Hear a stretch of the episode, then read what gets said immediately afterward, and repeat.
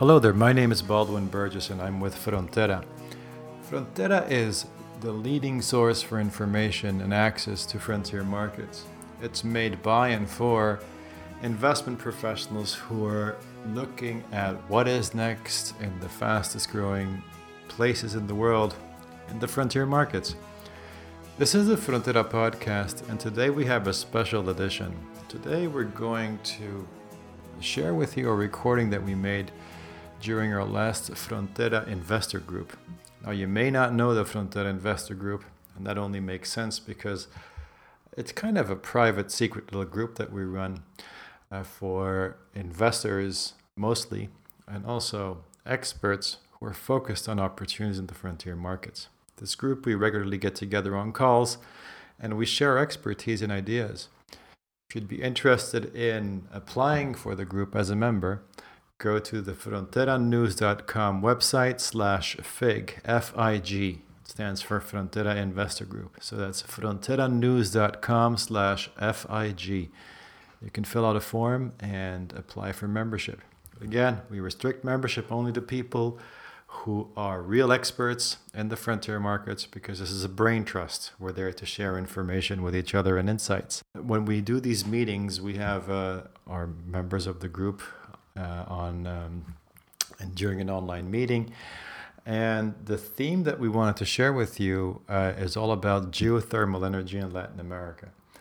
We're lifting the veil on one of our meetings. We thought we'd give you a little bit of a peek into what really goes on during those meetings. And typically, what we have is we have a few thought leaders or experts on a certain matter who share their insights with you. And uh, for for this special edition, we'd like to share with you the the conversation we had about geothermal energy in Latin America. And we have three gentlemen on this recording. So, on the call today, we have Alan Beard. He's the managing director of Interlink Capital Strategies. Interlink has a fund. Their focus with this fund is to further the opportunity of geothermal exploitation and investment in Latin America. We also have Joseph Samos Falvi, uh, who is also involved with the fund and is the managing director of New Europe Capital Management. And then finally, we have Carrie McCallum, who's a Chief Operations Officer of Dewhurst Group. The three of them are working together to manage this fund. And we found that the insights they shared with us quite refreshing. It's um it's geothermal energy is one of the probably one of the most fascinating uh, areas of renewable energy. It's not very well known. It's not commonly discussed. And that's why we thought this conversation was worth sharing with you. We definitely learned a lot from it, gave us some insights into, um, you know, why geothermal energy makes so much sense. Hint, it's something that you, it's always on. It's a little bit, it's a little bit tricky sometimes to exploit, but once you tapped into it, it just keeps going. And so we're, we're going to dive straight into this conversation. You'll hear my voice as the moderator because I tend to moderate these calls. So it's it's very much Q and A driven, and, some of the members also chip in with questions. Now the first few seconds are missing, but we're going to start the recording with uh, Joseph Samos Falvo, who's giving a, a bit of an intro into geothermal energy and, and what it could mean for investors. So, without much further ado, let us dive straight into this. Thank you very much and the finance and business structuring side. So the way I understand is you dig uh, a, couple of holes in the ground and hot water, you use the, temperature differential of the water to, uh, to use for heating and or electricity generation. And that's a, very simplistic way. And of course, Kerry could, you know, talk hours about the uh, my naivete on the subject, but it, it's that's really the, main advantage of this power. It's always on um, the issue is, is it's hard to define or identify where, where it's located, other than we know that it's uh, usually along fault lines where mm-hmm. volcanic activity is prevalent. Okay. So the geothermal has, um, you know, from the Philippines to New Zealand, Iceland, Africa, Latin America, uh, U.S., California, that has uh, many different uh, installations and applications. And maybe even in Europe in some places, but it has been uh, recently looked at with, um, a greater desire where baseload renewable is um, is just not available to the extent that climate change and and other uh, institutions who are heavily investing in renewable could balance the intermittence of solar and wind and other uh, sources. So the, the other options for baseload, of course, remain um, nuclear or coal, which are not preferred in, many instances. So geothermal really comes in as uh, as a new resource that has been to date vastly underdeveloped. Uh, Germany, uh, KfW is really spearheading this because I think they would like to, as you might know of Germany's issues with um, in, in, uh, the, the, overloading their grid with uh, solar to some extent and uh, maybe even destabilizing the grid. So they would like to have just a general uh, acceptance and understanding of this um, technology. This means specifically for us, our task in Latin America is to create this fund. It's a grant fund mm-hmm. that uh, provides a 40% grant along uh, co-investment or equity investment from uh, developers to drill, to do surface studies first of all, and then drill the first three holes in the ground. Mm-hmm. As I mentioned just a little briefly before, the geothermal development seems to be beyond of a technical issue. It's really a financing issue because nobody seems to want to finance exploratory risk, right? That's uh, mm-hmm. that's a huge risk and uh, not bankable today. Um, so these multilateral agencies have looked at it and said, okay, what could we do to take this risk off the table and mitigate it um, you know, using our additionality into the market. So Joseph, could you elaborate a little bit more on that risk so we can better understand, we can benchmark that risk against other types of risk that, that, that other uh, either investors or project developers may prefer? Yeah, but so the risk profile is similar to what we find in the oil and gas business. The, the exploration technologies and the exploration techniques that we use are more or less the same. So we have a, a, similar risk trying to find a resource in the ground that's difficult to get to and that's of an unknown quantity. Mm. Uh, where we differ from where geothermal differs from oil and gas is that we don't have a relatively predictable market once the resource is extracted, and we have much longer timelines for development as well. So what we find is that an investor or developer faces very high risks in the very early stages of development. So that includes the exploration, although the costs are low at that stage, uh, and the drilling. So, for example, for drilling three wells, uh, the cost to drill those three wells is approximately $20 million. But at the end of the day, you may end up with uh, with no resource, or with, with mm. you'll know more about the resource, but it might be that you know that it does not exist. So that's that's really the critical the critical point for risk in geothermal development is that stage of early early drilling.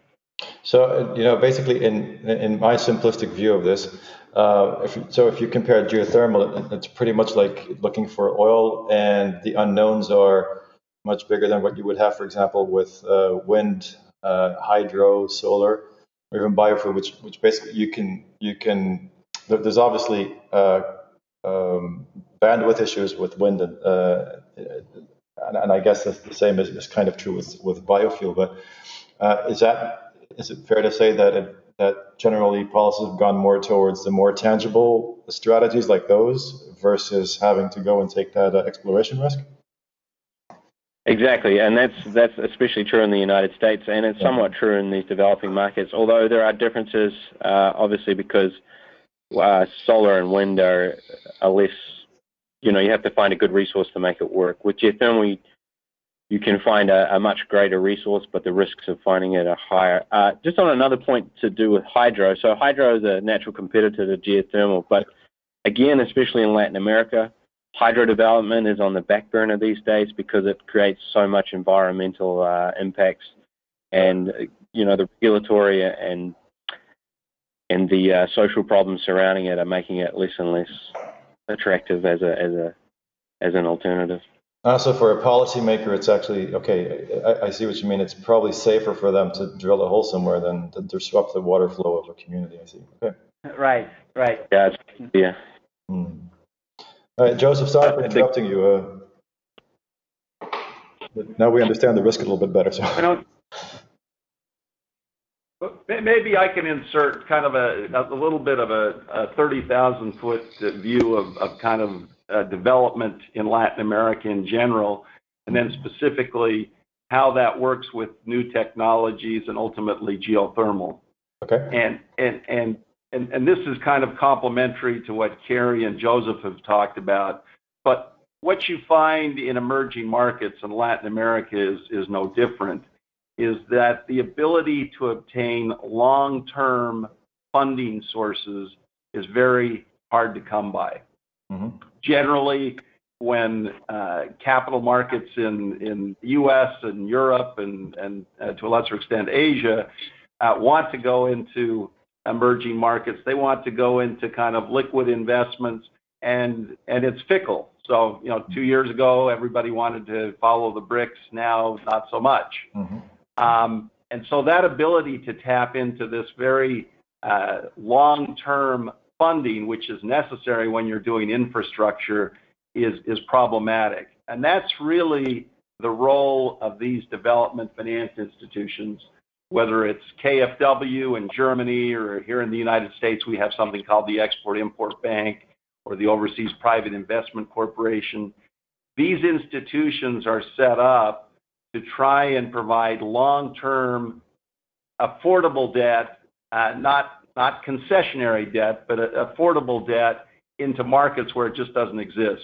And maybe just adding to that, Alan, to provide it specifically through private entities, and this is not government to government lending, um, although that also exists, but what we are talking about specifically here is uh, providing risk mitigation equity grants or loans to private projects. Right.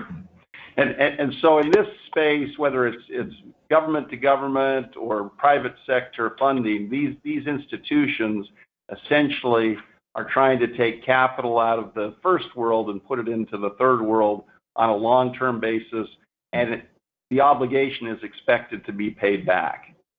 And so that's Latin America is chronically, uh, it, it, it's very difficult to get three, five, seven, ten-year money that approximates something that we would recognize in the United States or Western Europe. And so that's that's the reason for these institutions. Mm-hmm. So these institutions want to, by their nature, because they're they're government either owned or influenced or controlled, they want to encourage private sector development. And in the energy space, because of what's going on with the global warming and, and public policy, they want to encourage Latin America, just like everywhere else, to move into solar and wind and, and other renewable types of, of energy. Mm-hmm. But that poses certain additional risks. Already, these institutions are dealing with the risks of emerging markets, which tend to be more volatile, less stable, less transparent. But now you're dealing with new technologies that, frankly, in some cases, haven't completely been proven, or their applications in new situations haven't been proven. And so, as lenders, this makes it more difficult for them to to lend long term because they're not only dealing with the market conditions, but they're dealing with the technology conditions. And as, as the technologies get more mature, that becomes less and less of a problem. Mm. And then you finally drop down to geothermal. And while it's a new technology in terms of its uh, its uh, development, it's a technology that's been around for 100 years or more. In terms of its application, it's been used very limited in Latin America. And so you have new technology risk. And then on top of that, you have what Kerry and Joseph have been talking about, which is this is fundamentally an exploratory risk. And in general, uh, institutions don't want to take that speculative risk. And that, that tends to be the case in, in oil exploration just as it does in geothermal exploration. The expectation is that that's the riskiest part of the of the development, and that should therefore be done with equity. And again, if, mm. if the equity is looking at at market risks and they look at what's going on in emerging markets versus what's going on in the United States, chances are they're going to put their money in fracking up in North Dakota instead of in uh, in uh, uh, developing something in uh, in Bolivia, for instance. Yeah, so that, that, that's kind of a broad view of where this fits. Okay, and so have the other development finance institutions already crossed the line on this, and or the uh, sovereign wealth funds? Are they already involved in this, or is KFW so, really a pioneer here? So they're all they're all trying to address this issue. Um, some of them are more aggressively addressing it than others, and KFW is probably as aggressive as anybody in doing this. And they've actually created a similar fund in East Africa, although in that case it's really more of a public-private uh, partnership versus this fund that we are setting up in Latin America will be more of a private sector initiative. But it addresses the same issue, that, that early stage risk that only equity is willing to, uh, fund, and that equity uh, has a lot of competing places where it wants to go. And so by, in effect, subsidizing, if you will, and that's not necessarily viewed as a good word in today's climate, but mm-hmm. by, in effect, subsidizing that early risk, you're encouraging people to go into these markets where they wouldn't go into normally. Okay, and so this fund is it structured as a as a private equity fund? Is it does it have LPs and GPs, or is it a is it a, one cloud? Are you only doing this for well, GPW, or are you also opening it up to uh, uh, third party investors? This uh, uh so initially this it's being the, the first closing is done solely with the government okay. funds from the EU and KFW. And, however, we are in discussions with other groups, uh, World Bank, uh, IDB, CAF, North Fund, you know, all these multilateral agencies, development agencies, they all have pledged some level of commitment, including DFID, AFB. So we probably will um, look at this as a $100 million uh, fund approximately for this very early stage, this initial stage, albeit um, you know, KFW is really not opposed to having others participate in this. Hmm. The, the, the structure of this fund is set up as a grant fund, which means um, the exploratory risk is borne fully by these institutions, meaning that if uh, the first three wells, to which, again, we are funding 40% of that, the rest of the funding has to come from the, uh, the developer. Uh, if there is no successful well found and, and there's no, the project is unsuccessful, the grant is forgiven or written off. So it's, uh, some of these institutions are not looking for the return of the money. Um, so it's you know, it might be more complicated for a private investor who would prefer to have at least recovery of principal. Right. This, um, I, I, I think the opportunities here, frankly, for private funds, unless they, they want to invest on a impact level or some type of a technical assistance level, uh, is to, to fund alongside the fund, fund specifically the developers' equity needs which as I mentioned, you know, we are providing 40%. The developers will look for equity to fund, um, provide funding for the rest of the, the well. Mm. The other attractive nature, what I'd like to mention in this structure is that when these government agencies identify a target sector, they don't just put money up front, like with our fund, as I mentioned, with a $100 million fund. Uh, they already created follow-on investment windows including ongoing risk mitigation with Munich um, for the next five wells, as well as to the project financing level. So these facilities into the billions of dollars have been already committed by KFW with uh, to assure that as successful projects are found um, within our portfolio, they will have uh, long-term financing follow-on financing to complete this to generation, so to creating actually the, power plants uh, that will be you know, con- contractually providing the um, the power to the nation. So this is, a, by the way, I'm not sure if I mentioned, it's 10 countries, all the way from Chile to, uh, I guess Mexico is not included, but uh, it goes up all the way the uh, the fault line, if you will. Okay. Yeah. So thanks for that. Let, us let's, let's zoom in a little bit more onto the uh, into the LATAM uh, renewable energy. Describe um, the opportunity in the continent for us. If you would draw a map, where is most of this taking place? Is this in the typical countries like Argentina, Chile, or is it? Uh, could give us a, a, little bit of a, a, roundup of the of the main places to go and uh, look for geothermal energy. Sure. So, uh, if I could jump in here really quickly. So, just from KfW's perspective, they're sponsoring projects in 10 different countries, five in the Andean region, which is essentially South America, and five in the Central American region. So, the five in the South American region include Colombia, uh, Bolivia, Ecuador, Peru, and Chile.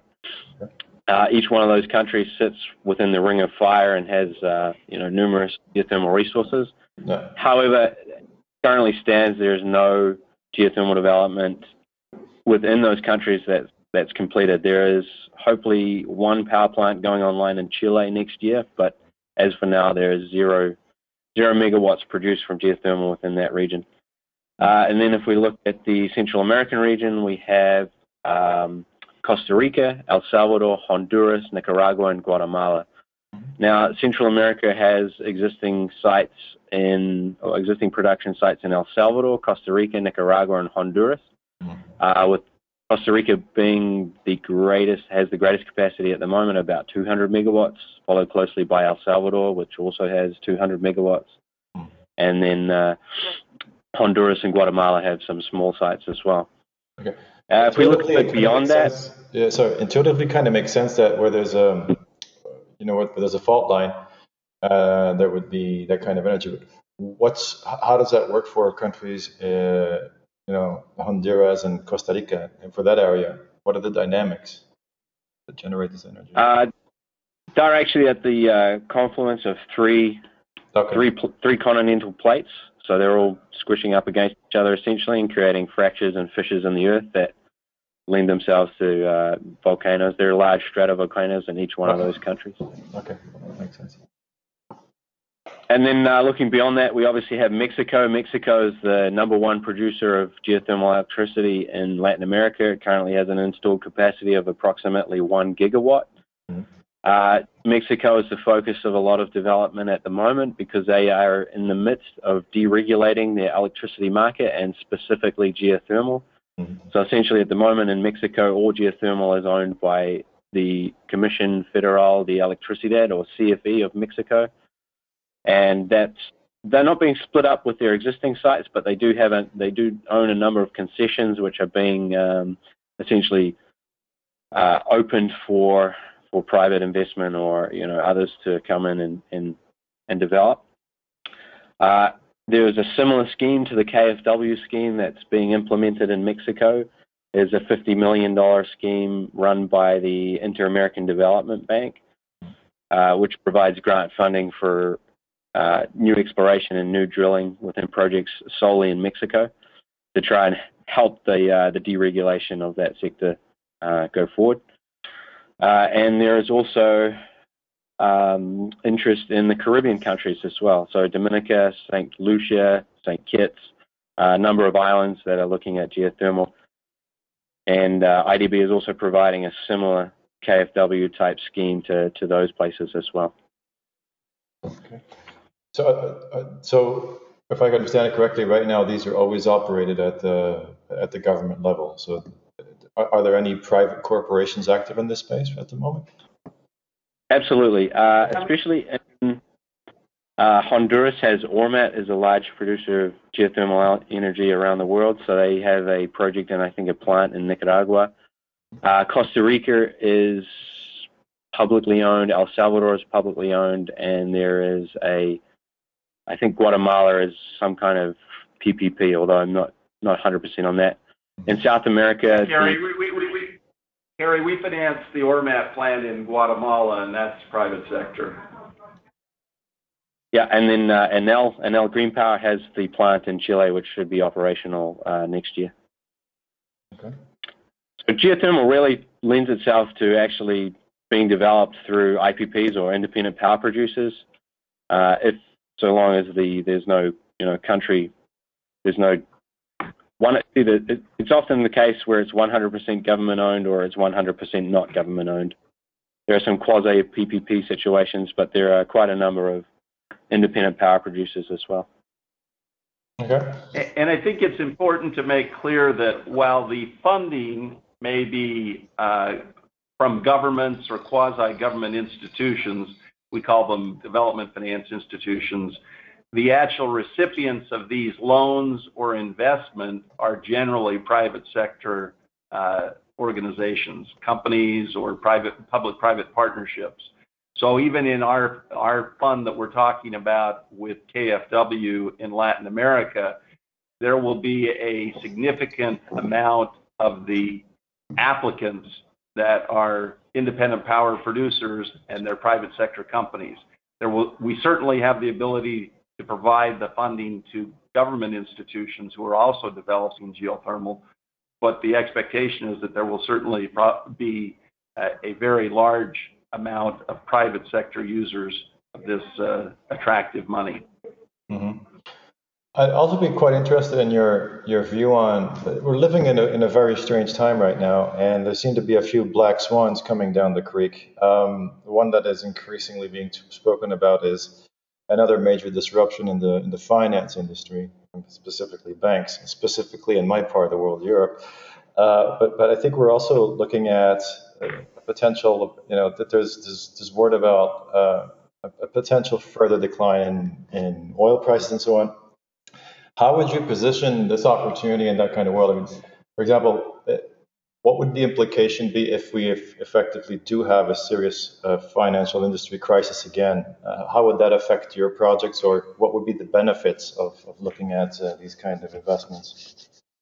If you have an opinion well, on it. From our just as Joseph, just uh, maybe t- let me take this quickly, and then everybody else can join. But I think you know, advantage of these development financial institutions, and to me, it's an attractive nature to to be putting money into this sector. They tend to be lenders of last resort in several cases, and when the commercial world, banking stops lending, these institutions will continue lending. So that's uh, that's one long-term commitment mm. for me to this sector. That even though if uh, you know the the big banks, um, in international banks or, even Latin American banks, commercial uh, banks start uh, into this sector, there is a commitment from the, the governments, the international governments, to continue supporting these transactions to completion. Mm. So from, from an equity investor's perspective, you have a a, guaranteed financing, if you will, as long as your project obviously is successful. But you, you have the ability to to get it financed and completed with uh, senior debt all the way till the creation to the creation of the the, the electricity generation facility. Mm-hmm. And another advantage that I would say that maybe it tends to get underemphasized sometimes, but when these lenders of last resort provide their financing, and of course, in this case, also provide the earliest stage equity. Um, but they, you know, the, governments, um, which might have be risky in some of these countries that you heard, mm. Nicaragua, among others, um, they tend to respect these projects and uh, leave them alone in the sense that uh, uh, expropriation or political risk is minimized. Now, it still is a possibility, but I think uh, whereas uh, projects might default on other debts, these types of debts are are the ones that uh, um, people will stick to and not default on because they know they're aware that as lenders of last resort, this is truly the last chance that they can get. Yeah, I, from a from an investment perspective, what from what I'm hearing here, what it attracts me to is the idea of this is probably a very good credit risk. So this is the kind of uh, this is the kind of risk that I want to own bonds against. You know, because yeah, you're right. There is a there is there is that lender of last resort behind it, but it's also um, geothermal, as you mentioned way in the beginning of the call. It's always switched on, and it's uh, it's quite scalable, isn't it? That's right. No. And, and, and, and of course, these are long term. Go ahead. And, the back end, you're dealing with long term power purchase agreements for the completed project once, of course, the resource has been developed. But yeah, ultimately, you're dealing with long term projects that uh, um, are, backed with, in some cases, you know, sovereign power purchase agreements or, or credit utilities. These are provided by the utilities or by the governments themselves. So again, that's in, in that sense, um, you, you, are setting up for a, a, a, solid um, risk mitigated approach. Well, yeah, even though the exploration sort of carries an amount of risk, the rest of it is pretty much a hedge against the financial system, uh, I guess you could say, right? Yeah, that's true. Yeah. So, I mean, how, how does this work with these governments? Do you st- does do you still need to do a lot of convincing, or has their penny dropped that this is going to emancipate them from external energy needs? I mean, what's a policy landscape like? Are these guys there? Are they waiting for you guys to uh, to come and, and, do this, or is there still a lot of uh, convincing to be done? Yeah, policy is actually one of the parts. Go ahead, Joseph. Go ahead. No, I, I, you take it. Yeah, so policy, the policy framework for each one of the countries, especially in Latin America, is, is completely different from place to place. So it's actually one of the largest barriers to development in some of these countries, uh, especially Chile, uh, especially Peru, um, and some of the, the Central American countries as well. We've seen great strides, especially in Mexico, where they've deregulated their electricity market and provided actual incentives for the for the further development of geothermal resources within within the country so that's good. Uh, but other countries are not so much. Uh, geothermal needs, well, geothermal obviously, as as any any electrical producer would want, is, is some kind of incentive from the government to go out and explore for these resources. Mm. But also there needs to be a, an overall, and an overarching uh, generation policy for the country as well. So we actually find that uh, what's driving, especially the recent development in some of these countries is the willingness of, of countries to, to really diversify the electricity matrix to try and get away from hydro. Uh, so you mentioned the, the low price of oil. Uh, we haven't seen much impact uh, from that on the sector itself at the moment, largely because these countries don't, you know, they're not providing their electrical grid with, with, with oil. You know, they're not, they're not using oil to produce their electricity. So that's muted things a little bit. And also, uh, there's been a corresponding drop in uh, exchange rates as well. So actually, a lot of the savings you're seeing from cheap oil aren't being passed on to these countries because they have also a high exchange rate. So yeah, in some ways, uh, it's a reasonable pitch. Those sovereign wealth funds, uh, to, you know, to do something with whatever's left uh, after this oil slump, I guess. Yeah, and I don't know if anyone's looking at replacing, you know, some coal-fired plants or, or other thermal facilities with. We're not seeing it anyway. Uh, and there are actually opportunities in that drop as well. So the drop in oil prices freed up a lot of capacity, especially with drilling rigs. Mm. So the the drill hole has dropped probably 20 or 30 percent in the last two years. So that's actually created, you know, kind of a nice time to go out and drill as well. All right. Okay. Great. So, um, are there any uh, other things that, um, that that you that you find difficult to explain usually to uh, to investors or the people uh, to the world around you? And what are the like, the most misunderstood things about geothermal that, that you think people should really get, if there's any? I, I would say that you know you're dealing beyond geothermal when you're dealing in these emerging markets with the perceptions or misperceptions of risk in given countries.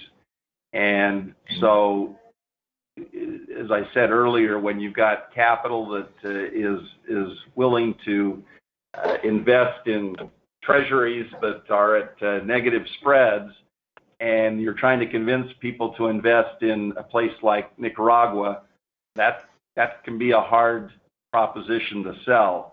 And I think what what we're kind of bringing to the marketplace, whether it's through this fund or whether it's through our skill set of tapping into these other risk mitigation programs, is that we can we can take a a good solid project in a marginal country and make it a, pretty good investment opportunity, including wrapping it with political risk insurance so that if uh, that day comes when you have a, a failed coup attempt like what happened in Turkey a couple of weeks ago or mm-hmm. or you know whatever uh, surprises happen you can ultimately protect your your risk with a, a kind of an insurance wrap to make sure you're made whole and and and that's that's a powerful proposition when you're a, a country like Nicaragua or or Bolivia where people frankly the first thing they think of when they hear those countries is why would I ever want to invest a dime in that that part of the world. Hmm. And again, I think in my view, to add to Alan's, when everybody's looking for yield in the world, not much of it is uh, coming forth from the developed markets, and um, it, you know, with, as Alan mentioned, the negative rates, uh, low growth rates, where the yield is in some of these emerging markets, frankly, and um, it is possible to create a structure following some of these institutions, frankly, in the sectors where they invest, to risk mitigate and uh, uh, and lock in positive yields, attractive ones even. You know, what's also really interesting is so, so, so, so, so just just by comparison, if you're looking at a renewable project in the states and you can get in the in the low teens, that's something that you know is very attractive. But you're you're talking about still getting you know, returns of of uh, maybe even in the the, the 20s you know, right. for a power project in a you know marginal country like Guatemala. That indeed is a pitch. That is a good pitch. That's right.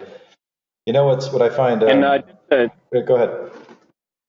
Just to add to that as well, so you might be thinking, okay, well, this is nice in theory and it's all great. These got these plans, excellent.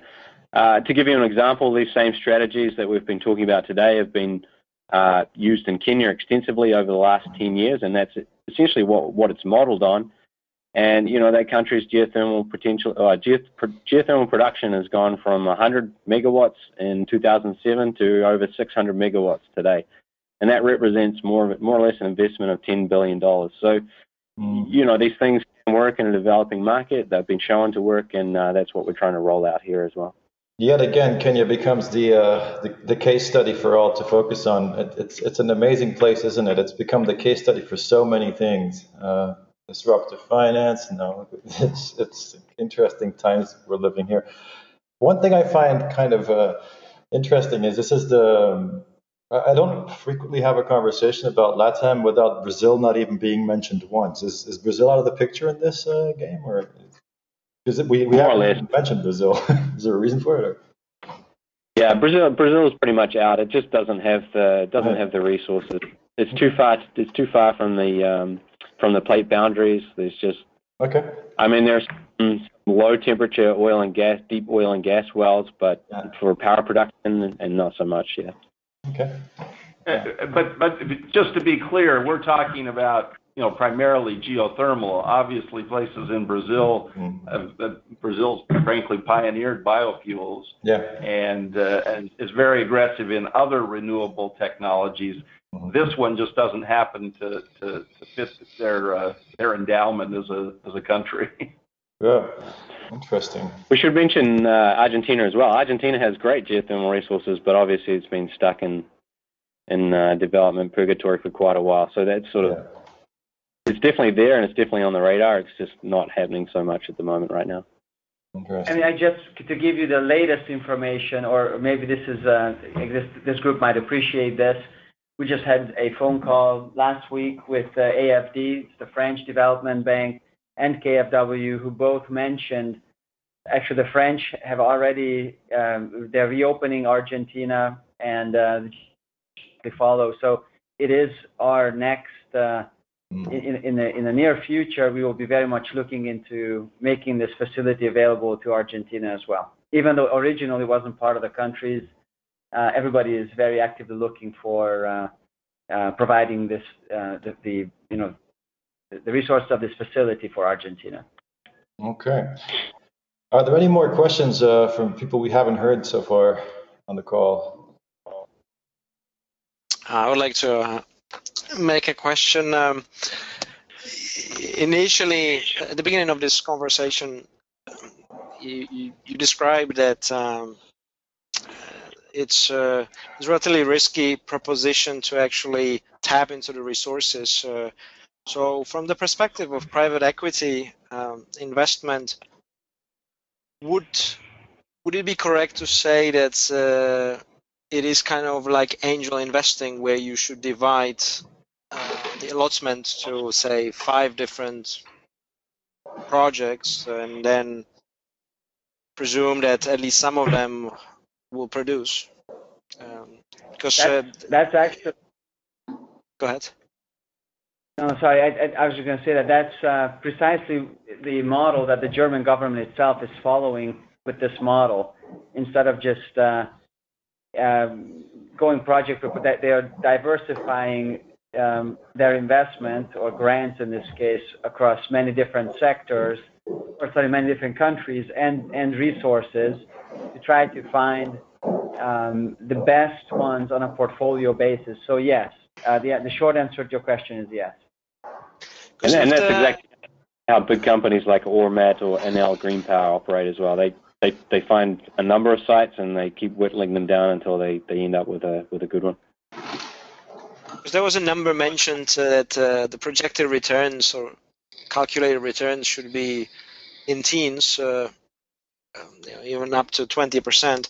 Does it mean those are those numbers are already aggregated, meaning that uh, those failed projects uh, are are accounted for in, in that target number?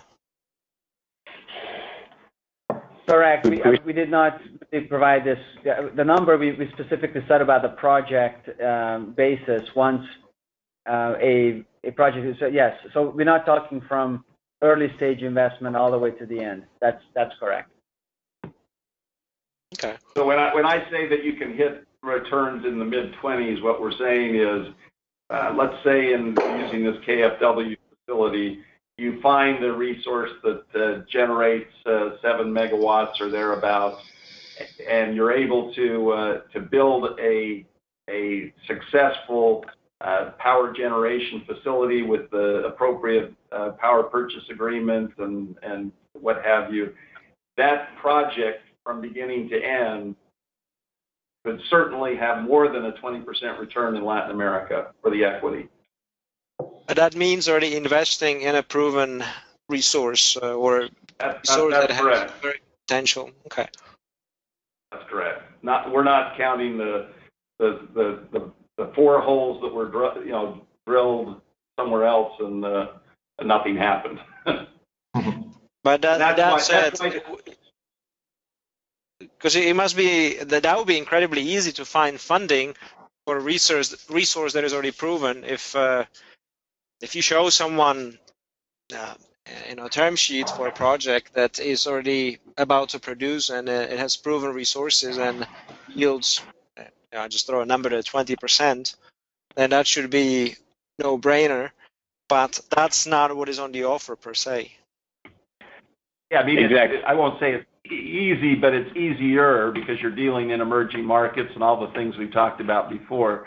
But but this is why this this funding that KFW and IDB have come up with, this exploratory cost sharing, if you will, has been part of the logjam of why geothermal has not been developed uh, successfully in places like Latin America because it's it is risky. And and so what they're trying to do is address that issue head on and say we will subsidize some of that exploration because we think this is ultimately a good uh, uh, energy uh, uh mix to, add to the grid.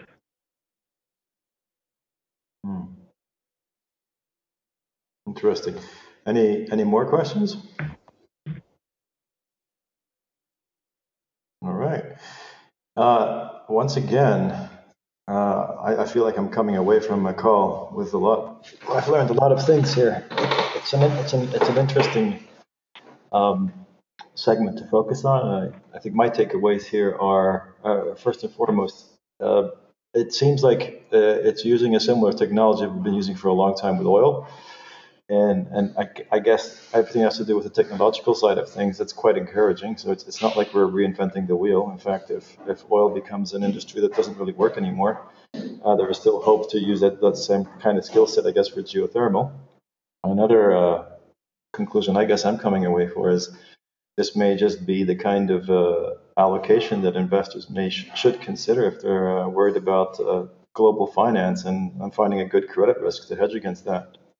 that. Those are, I think, my two main conclusions when I'm coming away from this call. I think that's good observation. Hmm. Gentlemen, thank you very much. This was insightful. I really appreciate your time and, uh, and, your, and your insights. We no, appreciate the opportunity. Us. And, and thanks, thanks everyone for being on the call. All right. Thank you very much for your time and for listening. I hope you took away something from this. I certainly did. I learned all about an opportunity that was not on my radar until now. And if you'd like to join the Frontera Investor Group, please feel free to go to www.fronteranews.com forward slash FIG. You can apply for membership there. I hope you'll take the time to do it, and we hope to see you there. Thank you very much.